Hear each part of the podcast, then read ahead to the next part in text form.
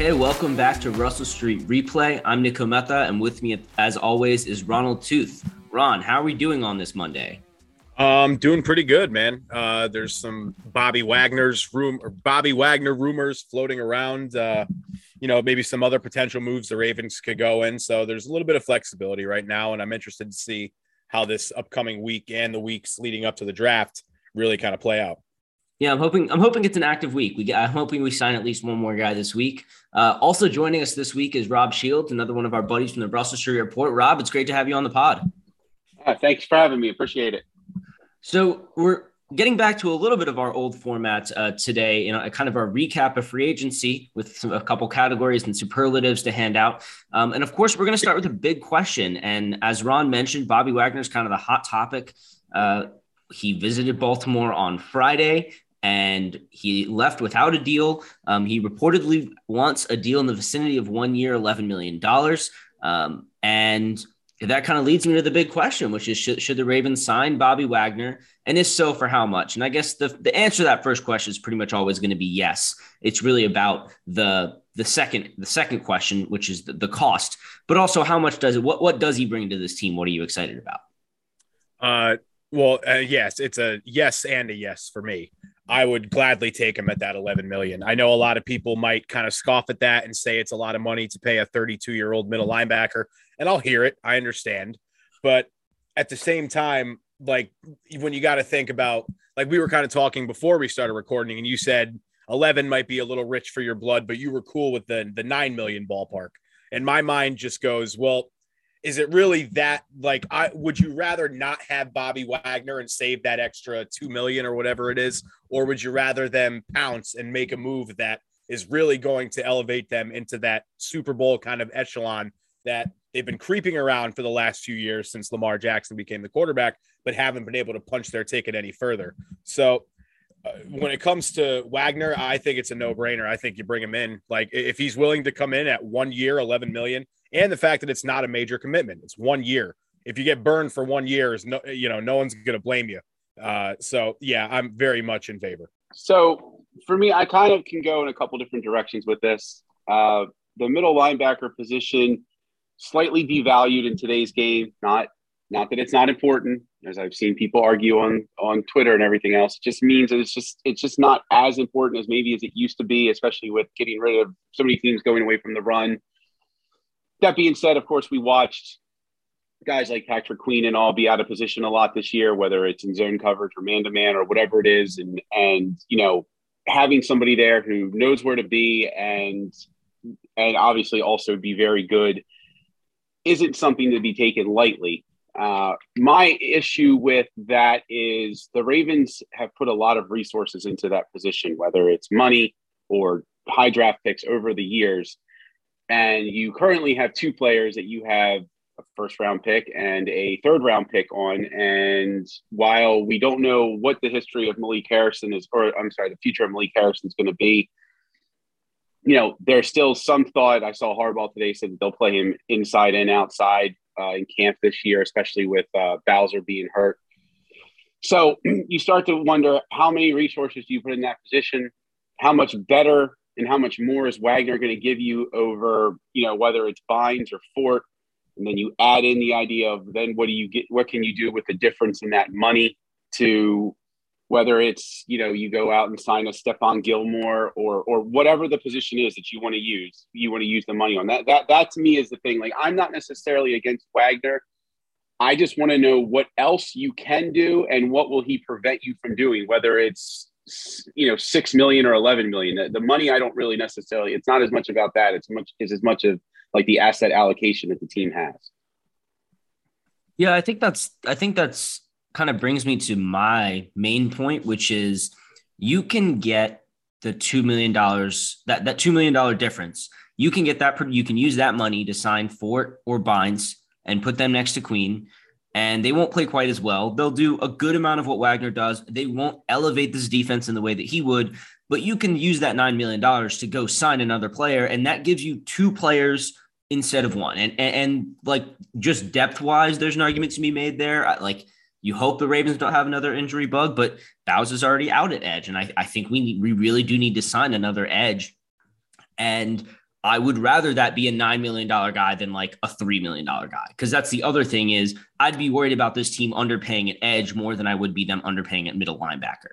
So I, I think be the edge that's out there? Not not to cut you off, but who who's out there as an edge right now that you'd be willing to give nine million? You know, let me uh, let me take a quick look at the free agency. Um, if uh, if Ron has anything else to share, but I think I think there are a couple guys like Arden Key. I wouldn't mind. I'm not sure I'd pay him nine a year, but like again, it, it- that's where you get into the point where it's like, okay, Arden Key plus a cornerback plus Fort or Bynes for 11 might be better than just Wagner for 11, I guess is where I'm coming from. Or maybe it's Yeah. all three of those guys for 13 than just the 11 and you have to pay 2 million extra. But it's it's that math that I'm talking about. fair. Um, so I, I'm, I'm, I'm curious to see what happens. I think he's playing his market a little bit, but I think the teams are all kind of. I'm not sure there's any team that's really willing to give him more than one year and 11, if that. And so I think I think it's going to come down a little bit, and it's more going to be a matter of what team does he want to sign with the most. And so I'm hoping the Ravens reportedly made a pretty good pitch to him about the franchise and the defense, and but I'm hoping they didn't. The other problem is you hope that they don't they're that they're not using that as a substitute for you know money. So Yeah, exactly. Like you- like I kind of like my eyes got wide when you said that because it just you know I just tweeted like I've heard this song so many times before and I hate it. Like the idea of oh the Ravens made a fair offer and they they really put an emphasis on what it would mean in terms of you know his legacy and what he brings into the building and stuff like that. And it's a great idea to sell, of course, but at the same time it's like so much of this today is just about money. I mean, you hear it pretty much every single day in every conversation when it comes to contract. It's a business. Like all that other stuff is gravy, but at the end of the day, if the dollars don't make sense, no, no pun intended there, uh, it's just you, you know it's not going to work out. So we'll see. Oh, My fingers totally intended that. You totally intended that pun. Yeah, I did, and I just wanted to emphasize that the pun was there for people who didn't catch it. Yeah, I, I, and that's the that's the question is is what what are they offering him, and, and at, the other thing is that at a player at his age and his career, what what does he value more? Is a million dollars with us versus the Rams going to make that much of a difference? I don't know, uh, and I think that's part of why you you do want to at least include that kind of a pitch when you're trying to sign a guy. Well, and I know I had read that he reportedly would rather stay on the the, the West Coast, so that's obviously going to play a little bit into it. If I had to guess, I would guess the Orioles, the the Orioles, the Ravens are offering multiple years to try to spread out the cap hit a little bit. That that that would be my guess, um, which I would guess would mean that they're offering less per year than what he wants, but maybe a larger overall potential deal. That would be my guess, and it sounds like he. I if if what is being reported is true, I would bet that he would rather take 111 versus say 218. Um, and you know, they, and go that route. That that at least 111 for the Rams to stay out in the West Coast. I think that's probably a more accurate thing of what's likely to happen. Yeah, 111 from the Rams will I think almost be impossible to sensibly beat, like until you're actually overpaying. I feel like, um, because I think 11 isn't a crazy price to play, but like 13 more would be. So I think the the the kind of next part of that is do the Rams want him at 11? Because I'm not sure that's the case either, based on some of the reports I was seeing. All right, so moving on to our free agency categories. Uh, let's let's first talk about the best Ravens decision and and non-decisions count two in free agency. Here are the couple of the nominees I came up with. One is uh, I think one that I think is going to be a lot of people's favorite is Marcus signing Marcus Williams um, as a as a favorite decision um, or best decision. But I also think um, signing uh, re-signing Ricard is a, is a at least I'm definitely going to get that mentioned on this podcast. And I also think letting Anthony Averett walk was ultimately the right move for the Ravens, even though they're pretty freaking thin at quarterback right or at cornerback right now. Yeah, uh, all of those are good candidates. I would probably, you know, go with the chalk answer of Williams, just in terms of everything he brings to the secondary and the fact that they did get him on a contract that's not going to really sort of tie them down as a as as a franchise. You know what I mean? Like it's not so much money that we're going to be looking back in three years like a Jamal Adams thing and be like, oh God, why did we ever do this? We got a young, true center fielder who's one of the best in the game, also one of the youngest in the game, and we got him locked up for the next six years. So, I mean, that's eh, it's it's tough to beat that. But honestly, in terms of all the things that they have done so far, I've really liked them all. You know, the Moses signing, re-signing Ricard. They've done a lot of good things. My only gripe ever would be just that I wish they were doing a little, or I wish I can't even say I wish they were doing a little more because obviously behind the scenes they're trying to do these things, just kind of making these other moves hit, I guess, to stay competitive with all these other teams in the AFC, like the Raiders and the Dolphins, who feels like every other day they're signing or trading for somebody. I, uh, for me, it, it's, I mean, it's Williams is going to be the most impactful player they got. There's no doubt about that. Um, I think you got to love the contract for Moses. Um, you know, I mean, it was a pretty cheap deal for a, you know, a, probably above average right tackle who doesn't get hurt uh, I thought his press conference was one of the best press conferences I've ever heard from an athlete. Mm-hmm. Uh, it was I, I, I, it was pretty impressive. The guy's definitely really knows what he's talking about, knows knows what he wants to do, and knows what to do.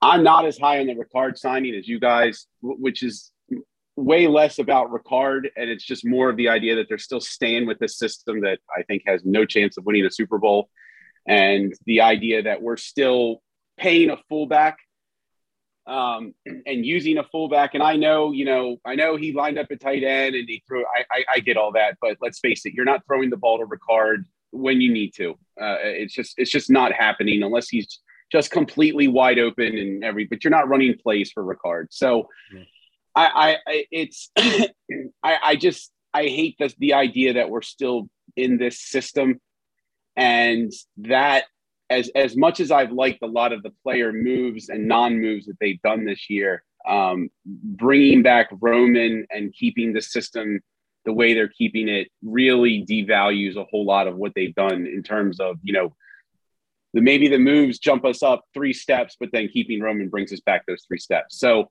I you know I'm I'm, I'm it's going to be interesting to see how things proceed as as you know the year goes on with the passing game and everything else, but the Ricard signing to me is just another reminder that they're still trying to play football 15 years ago and thinking that that's the way you can win in, the, in this year, in this day and age, and you just can't. Yeah, I mean, I, I think, I think the one thing I would say about the Ricard signing is that it's going to allow us to cut Nick Boyle for next year, and that's I think part of the reason why I think yeah, it, you have to deal with having them both this year, but Ricard's cap hit this year is tiny for that reason. I think it's really more built towards we do need you do need that number two tight end slash fullback role in an offense with Lamar Jackson. You're gonna have a ground attack. You're gonna have the read option. It's gonna be pretty prevalent, and you need that player. I agree with you. I don't think the Ravens need two because then you're overusing and you are using that system and scheme too much. But I think it enables us to cut Nick Boyle ultimately next year, uh, an $8 million cap hit that I just don't think he can live up to. Whereas Ricard's cap hit's going to be lower. And honestly, I think he might give us more than Boyle does. I think that's I think that's why like I'm thinking long term I'm good with the signing. I agree with you that the offense needs to take the next step, but I also think they didn't really have a chance to last year. I think they looked like they could and then injuries and the O-line and I think this is the year where Roman either is made or broken. He has no him. And I also think you could also say about Lamar in terms of evaluating who he really, really is as a quarterback, because he had some really bad games last year. For him and Roman both, I just think this this is the year where they're gonna either figure it out or something major is gonna have to change. But I'm I'm not sold on that change happening just yet. But that's also just me. Well, I think you could have I, I don't feel that you have to have Ricard to cut Boyle. Um, you know, that's why you just go out and get a tight end. I mean, if you want to, you could have just drafted a tight end this year in the draft to, to be ready to take over for for Boyle next year. It would have been what my preference would have been. Um, you know, Boyle definitely look. You you would probably cut Boyle this year if you had a cuttable contract. I mean, you know, that's the reality, but he, he doesn't because there's no savings in cutting him. It's seven million either way. So you're not going to cut him based off of that. But um, I think you're you're you are cutting him next year though. I I I definitely feel that way, or you're doing some kind of tearing it up and redoing the con whatever it whatever it may be. But you know, the knee is probably going to prevent him from ever being the, the player that he was a few years ago. But I I just yeah, I, I I, I would rather have like a real tight end than hope and and have like a better system than hope that Patrick Ricard can can fill that void next year. But like you said, I until they make the change at offensive coordinator, it, it's not going to matter anyway. And you need and and yes, you do need those players because that's the system that you're going to run. And and this is my probably last thing I'd say on this particular topic. My I'd kind of want to have my cake and eat it too in terms of keeping Ricard and drafting a Isaiah Likely type tight end, speedy, more vertical threat than like a like I really like Jeremy Ruckert out of Ohio State, but he is a lot more of that move, like you know, he's not going to be he's not that vertical threat the way a likely or like a Jelani Woods is. I feel like he's got speed, but that's just not his game. Um, and I guess I'd rather go for I'd rather go with one of those players that just has a higher upside in the draft than going for the blocking tight end because I think people would just get be just as frustrated using draft picks on blocking tight end I'd honestly just rather take Ricard, who just he just does kick butt at his job. He just is probably the best at his job, and like you said, in the system you need it. Um, so obviously, other than Za'Darius Smith, Za'Darius Smith is probably the big guy that we wanted to sign and didn't. Very obviously, the team wanted the team wanted to sign him, the fans wanted to sign him. Who are maybe some other players around the league who you wanted to sign, and maybe the and but it would have to be for the amount that they signed for elsewhere. Uh, oh, you're okay. So you're talking about players that already signed. Um, two that kind of jump out at me are, are both wide receivers. Actually, uh, one was DJ Chark, who got one year for 10 million from Detroit, and also um, I was a big fan of the contract that the Rams gave Allen Robinson as well. Uh, barely clears over 15 a year. Uh, when you look at what Hollywood's about to get in his fifth year, it's going to be pretty much right there, and it's really no comparison in terms of Allen Robinson or Hollywood Brown, who you would rather have. Uh, both of those guys, I think, were in not so great situation. I mean, there's really no think about it. They were in not so great situations over the last couple years, and uh, perhaps their stock took a bit of a hit uh, as well as well as their stats, and it showed in the deals that they signed. But all those guys, I think, are real difference makers on the outside and uh, are really going to help their new teams. So those are the two that I would have loved to see come to Baltimore? Um, for me, I would.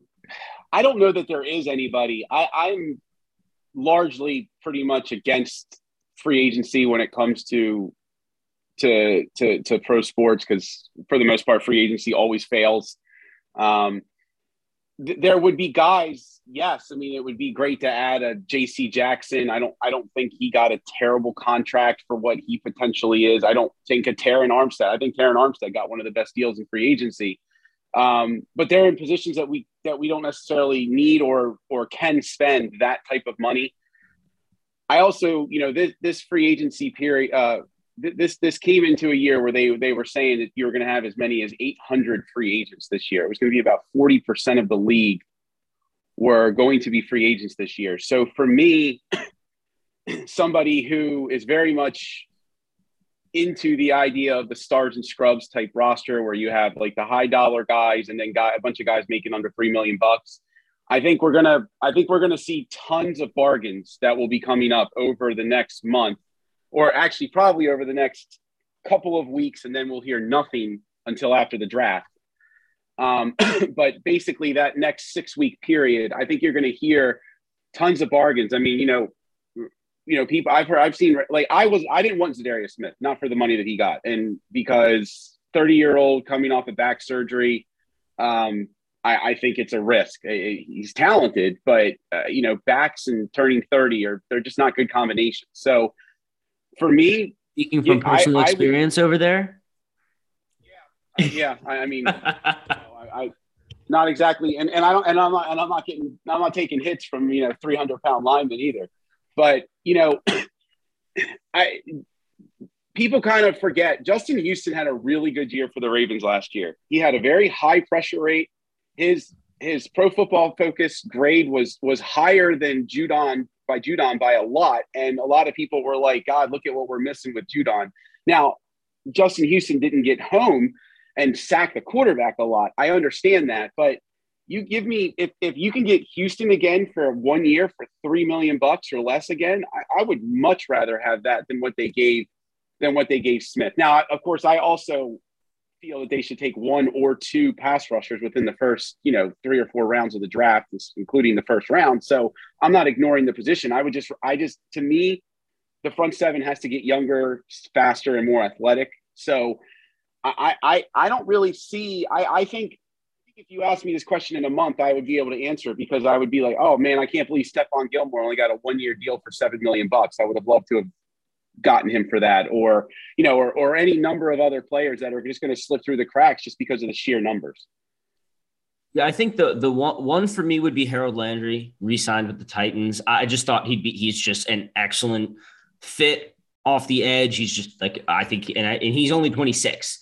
Um, and and the deal he signed for 17.5 a year. I think that's pretty reasonable. He's got five. His cap hit this year is only five million. Like I think that deal is something I'd be kind of interested in. Uh, but I do agree, kind of looking around the league, especially when you think about players the Ravens could reasonably target versus the ones that seemed like locks to go back to their team in, in one way or another. Um, you know, we were in the mix for Emmanuel Ogbah, who is another is a younger guy, younger, you know, athletic pass rusher, and one of those guys that maybe you target. But again, he got uh, you know he got sixteen million dollars a year. I think the Ravens may have offered him something similar. Um, but again, I, I, do see where it come from in terms of I see a lot of upside in this in this draft, and so there aren't a ton of deals where I'm like, oh man, they really got that player for cheap. There are players I'd like to have, of course, but not a ton of deals. I would say the Harold Landry one's probably the main one for me that I I really like. Um, moving on to I guess best kind of in that in that vein. What are some of the best deals around the league? Maybe that you think other teams that work out really well for other teams. Uh, well, Rob mentioned one that instantly came to mind to me in Terron Armstead for Miami. Uh, they cleared him for about 15 million a year for five years. Uh, whether their quarterback is going to be Tua uh, or going forward somebody else, uh, they know that they're going to be protected on the blind side for the, the foreseeable future here. So that's a really good move for them. Uh, just some others off the top of my head here, I guess. Um, Hmm. You know, I kind of liked the deal that Haason Reddick got as well from Philly. He's another one, uh, three for 45. So it's about 15 a year. But uh, another guy who seems to fly under the radar a lot, but who's a really effective pass rusher, who I think is going to really help uh, that front seven for Philly. So those are just a couple off the top of my head that I really, really kind of liked. But I would say there was probably more that I wasn't a big fan of, which we will get into next here. Yeah, Rob, I feel like you might have a lot of ammo for the for the flip side, but are, are there any deals even not not fits for the Ravens that you liked for other teams? Well, I mean, I, while I'm not upset that he left uh, Baltimore, I, I mean, what the Panthers got Bozeman for, I thought that was a really really solid deal for them. I mean, he's a he's a good player. He's you know, I always felt that he was rated a little too high in terms of what people thought he was going to get, but he's a solid player. I mean, you know, to get him for a couple million bucks basically is you know that's pretty cheap, and I think you know, I, I, one deal I think that's a little under the radar that has a chance to pay off big is Schuster going to to, to Kansas City. Um, you know, is he worth 11 million? Maybe not coming off of you know maybe not the player since since uh, uh, Antonio Brown left, but in that system, um, I can see him like kind of bouncing back and having a pretty major year. And and honestly, I think I think the guys contracts that were signed by the free agent quarterbacks, like somebody like Winston, I don't I don't really think that's a bad deal for for for New Orleans. I mean, you know, he's a productive guy. I know he's had his turnover issues, but you know, he was he's a productive player. You know, he's a decent stopgap guy, and, and I actually don't even mind the, the the deal for Trubisky. I mean, I I don't I don't think Pittsburgh is going to light it up by any stretch, but if Trubisky can come in there and just be kind of a game manager type guy with that defense, I, you know, I, I don't think that's really that bad of a deal for them, you know, to take the shot. It doesn't, it's, you know, it's not costing you anything to, to take a shot with them. So, and they're obviously going to probably draft a quarterback high. So, you know, I, I don't think, I don't think that that's bad, but I think the best deals are still yet to be signed, like I said, because I think there's going to be some players that are going to get signed for, for ridiculously cheap money um, because of the, the, the sheer numbers of what's going to happen in free agency, and especially with how much talent is in this draft and it being so close. Yeah, uh, and in that regard, just to kind of piggyback off of what you said, uh, with I mean Gilmore, Mathieu, and Odell Beckham, like all seem like they're three prime candidates in that category to sign. Maybe maybe it's a shorter term deal for cheaper money. Maybe it's i mean in Mathieu's case it's not really injury or anything like that so it might be a little different but yeah there's definitely still some uh some moves to be made and some steals to be had on the free agent market yeah, I think I think a couple of deals I like are in in the mid, like Uchenna Nwosu. He got nine and a half million a year, but the thing is, is uh, he didn't produce as much as he should have in that in that defense, and so you question the his ability to produce without a guy like Bosa opposite him. Sebastian Joseph Day, I really liked this deal, eight million dollars a year, and I think for three years, only two uh, or two years, um, and only a little bit of his guaranteed, nothing crazy there.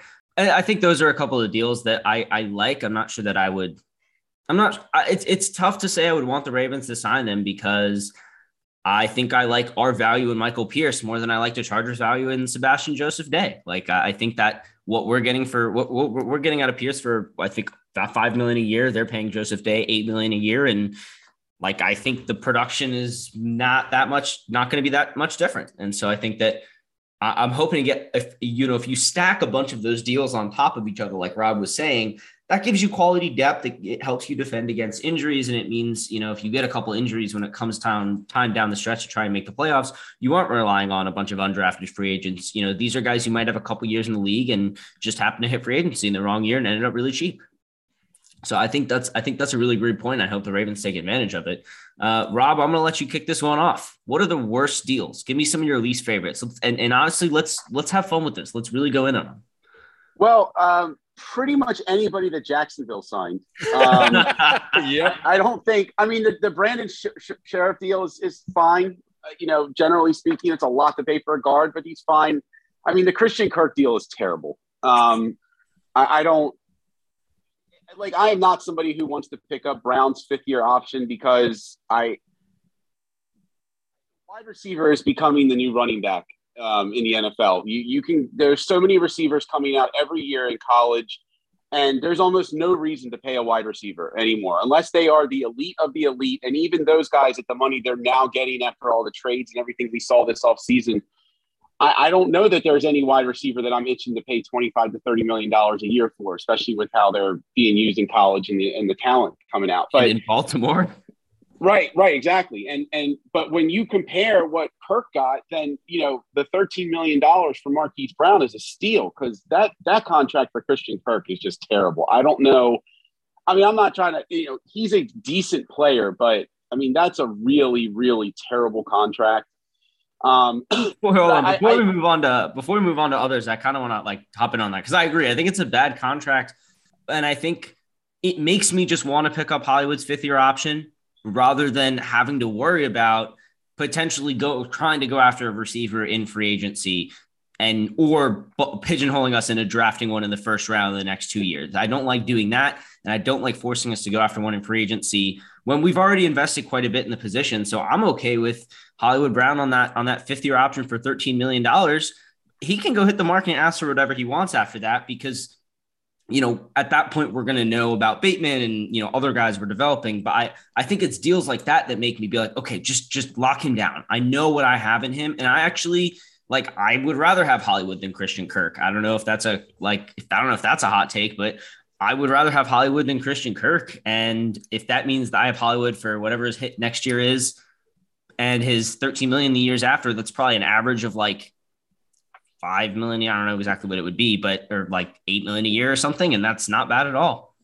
Yeah, Christian Kirk was actually. It's funny because uh, right at the beginning of free agency, before anybody signed, I did kind of like a blind stat thing, like A or B, and it's funny how similar uh, Hollywood's and Christian Kirk's stats are. And I was just like kind of making the like tongue in cheek argument that maybe sign, bringing in Kirk for a cheaper deal would be a better idea than re-signing Hollywood. And then like a day or two later, he goes and gets $20 million a year and I look stupid. So that was that. well, for me, um, I mean, I don't think there's anything wrong with picking up the Hollywood option. The idea of not feeling like you're definitely going to have him on the team next year. I think, you know, because I think at $13 million, if he has a good year, he's a movable contract too. Um, it, he's not just a guy that you know will you know that you have to pay if you don't want to. I I don't mind Hollywood. I, I mean I think he's fine. Um, but I also I also think that Maybe not with the Ravens. I mean, we we'll see. But I also think you can draft a player and get very similar production for Hollywood, and you're paying that player nothing. So that that's the thing, and I think a lot of franchises would be able to do that in terms. I mean, you you. I'll use the Steelers as an example. Somebody who's always done a great job of developing receivers. I think that they could draft a Hollywood Brown clone in the third round and get, you know, 60 catches and 800 yards in their first season, and they're paying that guy, you know, six hundred thousand dollars, and you know we're paying Hollywood Brown 13 million to do to get 70 catches and you know 950 yards. So the one thing about Brown, though, the one thing that I, I think does get overlooked by by all Ravens fans is how much he steps up in the playoffs, and I do think that that is something that is to be considered because he does have a very nice playoff track record, and I don't think you can overlook that, but I, I, think with the contracts that the receivers are getting, plus with the the talent that's coming in from receivers. So I, I mean, I, you know, even though they weren't traded, Tyreek Hill, Davante Adams, and all, I think their contracts are going to be regrettable deals in a lot of ways because I just I, I, I just don't know that they're that it's necessary to pay that. Um, you know, we know that the, the Chiefs and the Packers tried to pay those guys that money and they just didn't want to be there or for whatever reason. And they still, you know, so it wasn't just money, but um, I, and and the other deal that I think is terrible, even though it wasn't really free agency, is the Deshaun Watson deal. And and I think it's terrible. I think he's very good, so it's not as terrible. It's it's all of the guaranteed money, and it totally screws every other team in the NFL. And the way the contracts are going to be going forward with so much guaranteed money, it's it's that deal is is really really league changing in a lot of ways and that's that's going to be something that's going to be a problem i think going forward yeah i want to just glide past that a little bit because we did cover it last week on our pod. I don't want to get too agitated about watson again. But in terms of what you are saying I, like i do agree that the guaranteed money that presents a huge issue in terms of the future of signing contracts in the league. It and you know, part of it is going to be adjusting to this is the way a market works, adjusting to the new market reality. And the Ravens are going to be one of the first teams to get to find that out when when when they keep working with Jackson. It seems like he's just not really interested in extension right now for whatever reason. And when they get to the point where it's time to really go through an extension process with him and really get in that negotiating room, they're going to have to deal with the ramifications of this deal. So I do agree. Yeah. Well, at least they consulted their daughters before they signed them. So, oh, God, don't even. Any, anyway, please, please uh, don't get me started. yeah. So, uh, some of the name. Yeah. Yeah. Oh, God. One of the worst I've ever seen. Anyway, uh, some of the names that jump out to me in terms of, of deals that I really didn't like. Uh, the first one right away was Randy Gregory to Denver. He got the exact same contract as Marcus Williams, and the impact that they two, those two have on the field. Granted, different positions, all that. It's almost like uncomparable. Like Gregory, he's got 16 and a half sacks in his whole career. He's been in the league since 2015. He's been suspended for numerous seasons. Uh, even when he is on the field, he's hurt a lot. I, I just, I didn't really understand. It felt like more of a knee jerk reaction to them, knowing that they were going to lose Von Miller. It was like, okay, we got to bring in some kind of pass rusher. Um, and Randy Gregory is the way they went. Uh, so yeah, uh, five years, 70 million. That's, that's a lot of money to give a guy who's never played more than 14 games and has never had more than six sacks in a year. Like, and I know that the, the Patriots went and gave Judon his contract and he had a lot of sacks this year. But to Rob's point, uh, when you look at his PFF grades and what he did overall, it really wasn't anything overly spectacular outside of those sack numbers, which can't be, you know, definitely can't be overlooked, of course. But I just that's one that I see Denver regretting for potentially more reasons than one. Not too far along here.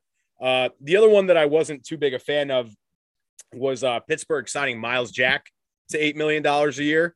I just I I don't get it because the AFC North so much of that now is pre- like predicated on these dynamic athletic quarterbacks and these fast game changing receivers so you bring in a guy whose knocks on him is that he's slow and he's not the best pass coverage guy in the middle of the field. So to give a guy like that uh, eight million dollars a year just felt a little bit unnecessary. You know, it felt like there's some guys in the draft who are speedier who they probably could have drafted who who just would have been better fits, like a Nakobe Dean, a Devin Lloyd, somebody like that. Who knows? Maybe they have different plans for their first round pick. Maybe they're thinking about a quarterback. I don't know, but uh, I just I don't know if I would have allocated eight million a year to Myles Jack personally. Yeah, so a couple, a couple I think aren't that great. One is it just it's just weird to me that Marcus Mariota gets paid like nine point three million dollars a year to play quarterback in the NFL. That just seems a little out there. I'm I just I'm just not sure he's worth that. Like that's arguably starting quarterback money, and I just don't think he's I just don't think he's a starting quarterback in the league. Please prove me wrong, Marcus Mariota. I, I wouldn't mind seeing it at all. I'm just I just don't really see it. Um, and then the other, I secretly think he's going to be good.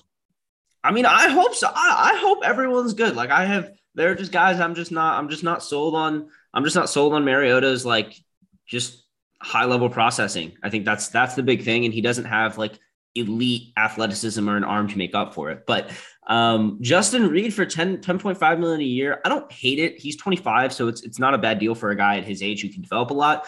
But it is like dang versus him versus the paying an extra three and a half million a year for Marcus Williams. That is a huge gulf of player for, for that little money.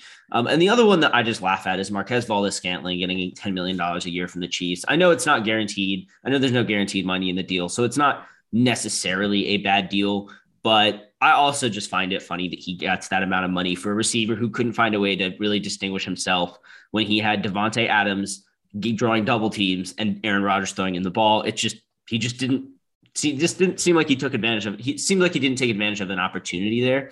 And I don't know about paying him $10 million a year. Obviously, that contract, like I said, doesn't have any, um, or I don't know what, I don't think it's clear what the guaranteed money it is going to be. I'm sure there will be, I, I would imagine there would be some guaranteed money, um, but I don't think they've announced what that guaranteed money is going to be. Um, and so I just, I just don't really love that deal and we'll probably love it less once I see how much guaranteed money there is in it. Um, favorite players still out there and and let's i would say first we can talk about our favorite players maybe in general um, that are still out there and then a couple that we we would want to see on the ravens uh, we, t- we did talk about bobby wagner first but i think a couple of my my favorite guys that are out there that I would that I'm I would want to sign. Um, we talked last week about you know a best player available on, on defense strategy right now, and, and that would Stephon Gilmore is a fit for this scheme in terms of just press man coverage. Um, I think Tyrann Mathieu as a safety, I'm not sure exactly what we would do with him, but that would give us a ton of flexibility on the back end. Um, but then looking down the list, I think my favorites are really the guys like Justin Houston, um, the guys like maybe a Bryce Callahan as a slot corner. Um, these are the guys that you're going to get cheaper that, that Rob was talking about, that you get a lot cheaper. I even think DeShon Elliott as like a depth safety option could be one of those guys that we get him for like a really cheap contract for a year and he can do well for us. We've seen him play well for us in the past.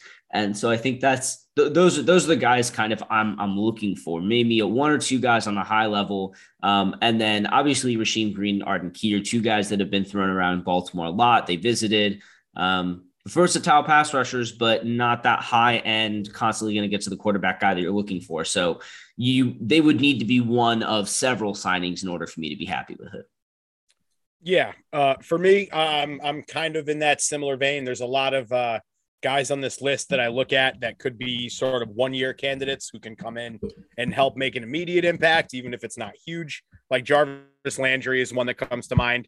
He, he would be an awesome fit to kind of be that adult in the room that we've mentioned numerous times in this podcast about a few different position groups, but uh, to kind of have that veteran and in addition to that, having that true tough catch guy could do a lot of stuff in the slot, can kind of play all over. So that would be really awesome. Uh, JPP is another one who I think will probably get a one year deal, won't be breaking any banks um, if they don't decide to go the Houston route, because I'm sure he'll probably get a little less money than JPP. But he's another name out there that I would like. Uh, maybe even like a Jerry Hughes on a one year deal, somebody who can help shore up the run stuffing game. So, uh, there's some guys out there. I mean, uh, Jadeveon Clowney's still out there. I don't know what he's going to get he seems to like to do this every year in free agency. This sort of like uh, waiting game thing, you know, like the Kevin Malone from The Office. I do want you to fight over me, you know, that kind of stuff. so who knows? But um, he would be somebody that if they can get him, as Eric DeCosta likes to say, at the right price, right player, right price, uh, I would be interested. So those are just some kind of one year sort of deals that I wouldn't mind them making. Yeah, I, I'm I'm I'm on the the Gilmore train too. I, I think he makes a lot. I feel like they've just everybody's just kind of fallen asleep on the guy. I mean, a couple of years ago, he was pretty much thought of as the best corner in the league, and then he gets hurt and goes to Carolina, where nobody watches them play, and all of a sudden, people kind of forget that he's around. Uh, played I, okay, I, I like played okay there too. Yeah, he did, and you know, and that's coming off of an injury, and he didn't start playing until what the middle of the season, and he's in a new system and all that kind of stuff, and he still he still played well. I, I do think that they need to add a veteran wide receiver. Um, you know, hopefully somebody better than Sammy Watkins was last year. Um, you know, I, am I've never been opposed. I've never been a guy who was opposed to OBJ. Uh, I still wouldn't. The, the, only problem with him is is when does he start playing? Um, you know, this offense probably this this offense may not be the best for him to go to uh, somebody who wants the ball. Um, so you know, you you you got to worry. That, that's the case for any receiver. Um, you know, you mentioned um, Jarvis Landry. I think he's another guy. You know, that that can be a that can be good. That can be good there. But I also have no problem with them just saying we're just going to draft a guy and just do what we can to feature Bateman as much as possible because I think he's the best wide receiver the team's ever drafted, just in pure talent. Um, and you know, I know I know a lot of people want to bring Calais Campbell back. I'm not against it, but the problem I have with Campbell is is you know we need to get younger up front, and you only have so many roster spots you can give out to the D line and the interior line. and do you want one of those spots to go to a 36 year old player, even though he's still good?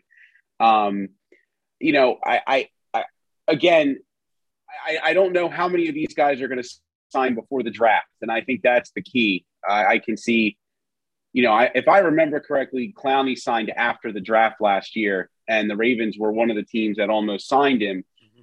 I think the, all those types of players, you, you can kind of see what happens after the draft. Somebody like Gilmore, yes, the draft is deep at corner, but you also need a lot of corners. So I don't have a problem going out and spending money on him. I don't know if I really want to spend a lot of money on the D line right now without knowing what we're going to be able to get in the draft. I mean, if if Campbell will come and play for two or three million bucks, sure, I'd sign him, but he's not going to. Um, I'm sure you know he's probably going to get a one year deal for I would guess somewhere between seven and ten million dollars. But I, I don't I don't think that I'm going to go the route of, signing when you've got. I mean, you guys just ran off a bunch of DNs and outside linebackers and all. Well, they're not all going to sign between now and the draft. It's just not going to happen. There's too much talent in the draft, and people aren't going to sign these free agents when they can get a player for the same production at, at you know fifth of the cost. So, I think um, I think I think the the, the waiting game is going to be what do they do uh, uh, after the draft, and then at that point, then we'll see what else they need to do, and they can fill up some holes then. Yeah, uh, and another name that kind of fits that mold to me uh, is Tyrann Mathieu. Uh, I just, uh, you know, I did a piece this morning, the out to lunch shameless plug on Russell Street Report, and just kind of briefly touched on the fact that th- this is a pretty good safety class in the draft. You know, there's Brisker, there's Kyle Hamilton, Daxton Hill. Uh, there's some good guys there. So it could go it's kind of a slippery slope because on one hand these teams could address these positions and or in the early rounds and then these guys are missing out on a good amount of money but at the same time say one of these teams doesn't address the position then their price tag goes up so it's always kind of a risky but interesting proposition when you see guys kind of do this move and it's uh there's a lot more names i feel like in terms of like big stars that are doing it this year as opposed to what we normally see. So it's going to be interesting to see how this all plays out. Curious to see where all, where they all land. I, I would say um, I'm fine waiting out that that outside linebacker edge market to see which are the ones left. You know, in in June, July. You know, like you said, Rob, I think that's a good strategy, and that's where you get a chance to maybe not take one, but potentially two swings, depending on what you're looking at. And maybe if a guy, you know, bring two guys in, and if one doesn't work out, you can cut them without, you know, a cap hit or without dead cap in training camp or something. Um, speaking of the draft and also shameless plugs, I guess that gives me an opportunity to transition into the, the last part of our podcast here today, which is going to be talking about the 14th overall pick in this year's draft. Uh, I've started a, a, draft series for Russell Street Report. The first post went up um, on March 28th. You'll probably be listening to this on the 29th or 30th. Um, and you'll also get a chance to see my first list of 14 players. Um, and I'm actually going to give a little sneak preview with that right now. My first list of 14 players that I think are, are worth drafting with the 14th overall pick. Um, I'll list them off real quick and then and then here if you guys have any players you think shouldn't be or should be on that list. Aidan Hutchinson out of Michigan, Kyle Hamilton out of Notre Dame, Evan Neal out of Alabama, Ikem Ekwonu out of NC State, Kayvon Thibodeaux out of Oregon, Travon Walker out of Georgia, Charles Cross out of Mississippi State, Derek Stingley Jr. out of LSU, Jermaine Johnson out of Florida State, Ahmad Gardner out of Cincinnati, Andrew Booth Jr. out of Clemson, Jordan Davis out of Georgia, Trent McDuffie out of Washington. And now that's actually 13 because the 14th was supposed to be David Ojabo. And of course, his his Achilles tear has kind of throw, thrown a thrown a wrench into him being a 14th overall pick. And and it hurts because he was kind of viewed as a solid, safe pick for the Ravens, a guy that Macdonald would know and trust and know how to use well. And so it's sad to not see him there. Um, are there any players that you think should not be on that list at all or, or should maybe be considered for that list? There are definitely a lot of guys I'm considering for that 14th spot, um, but I haven't settled on one yet. Uh, yeah, a couple that come to mind uh, are the Georgia boys, Devonte Wyatt and Jordan Davis. Both of those guys, I think, would bring a lot to the defensive front. And uh, you know, obviously they just re-signed Michael Pierce, but uh, to point to Rob's point that he was mentioning before about Calais Campbell, he's likely going to be gone. They're not bringing Brandon Williams back, so there's definitely a need to get younger there. Uh, all along the defensive line, really. So both of those guys, I think I'd also be cool with. On top of uh, if they don't get Wagner, I wouldn't be too upset with either Nakobe Dean or Devin Lloyd. Probably, preferably Devin Lloyd. I've always kind of had my eye on him ever since uh, really towards the end of the college football season. But then I got a really good view of him during that Ohio State versus Utah game. And even though it was a high scoring affair and points were flying all around, he was flying all around as well, and he was you know all over the field, and I saw a lot that I really liked from him. So, um, yeah. So, Rob, what, what are your thoughts on this 14th overall pick? Uh, what what kind of player and impact are you looking for? And do you even want to pick at 14? Would you want to trade up for a player or trade back to get more picks on day two? Well, I think I think it's gonna.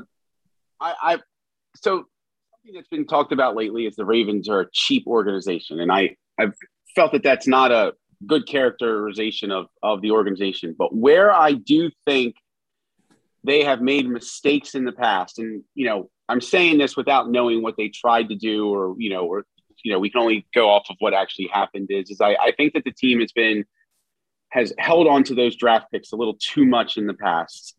Um, and been afraid to trade up. You know, one of the things that we always, you know, can one of the things that was talked about is, you know, that they wanted to go up and get Jalen Ramsey. They offered a first and a fourth. The Dallas wanted a third.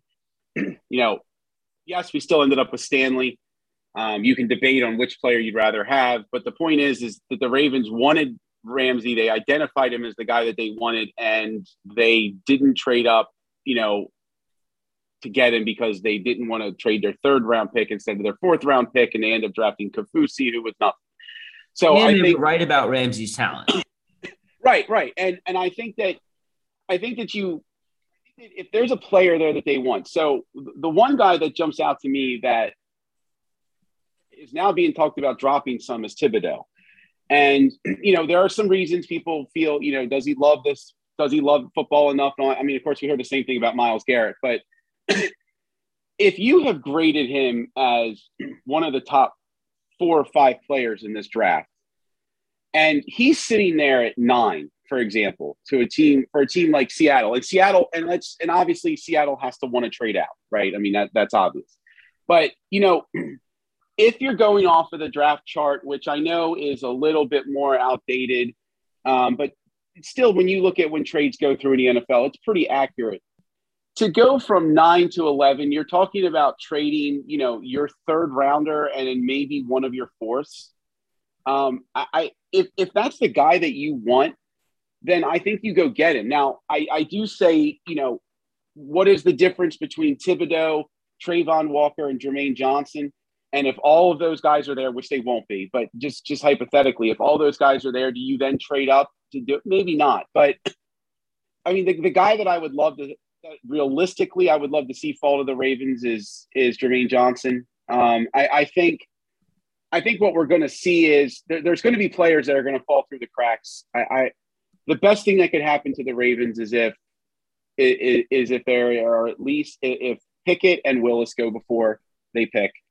Um, I think there's a good chance that at least one of them go. I'm starting to see mocks with Detroit taking Willis.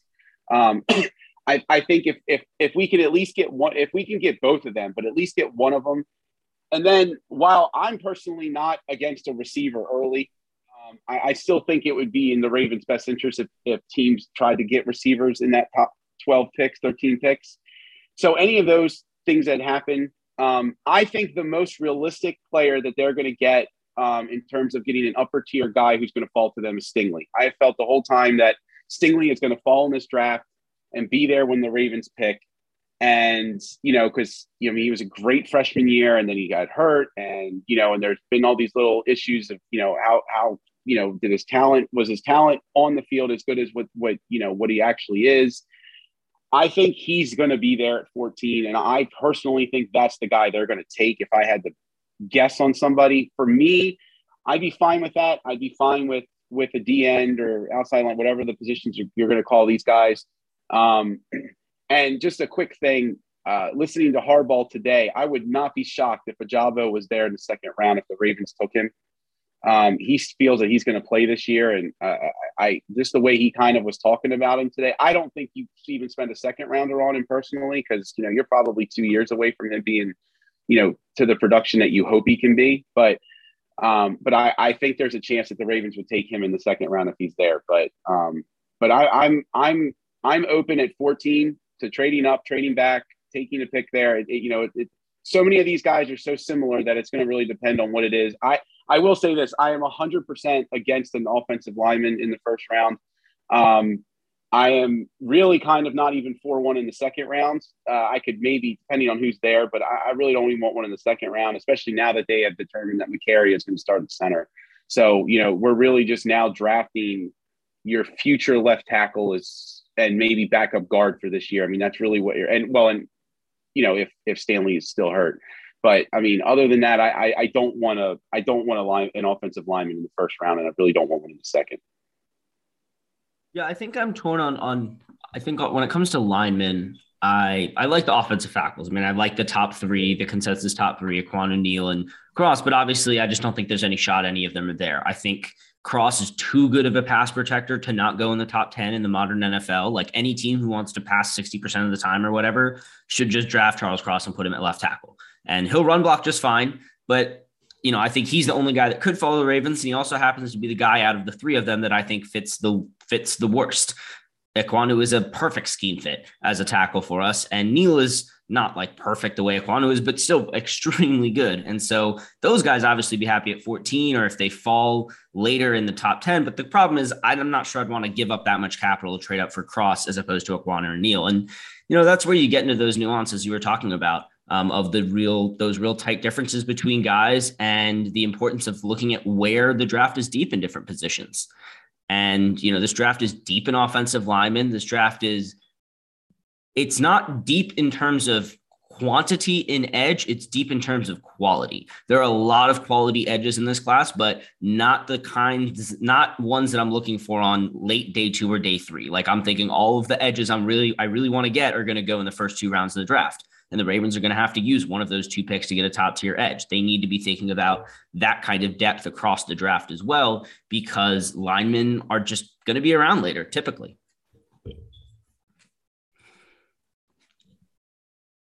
Yeah, I, I would agree. I mean, eh, for me, my my kind of dream scenario is is I don't think Walker's going to fall to them. Is, is is but like a, a, Walker or Jermaine Johnson in the first round, and then Travis Jones in the second round. That that's kind of my personal dream scenario. I I, I feel this team has got to get some pass rush up the middle.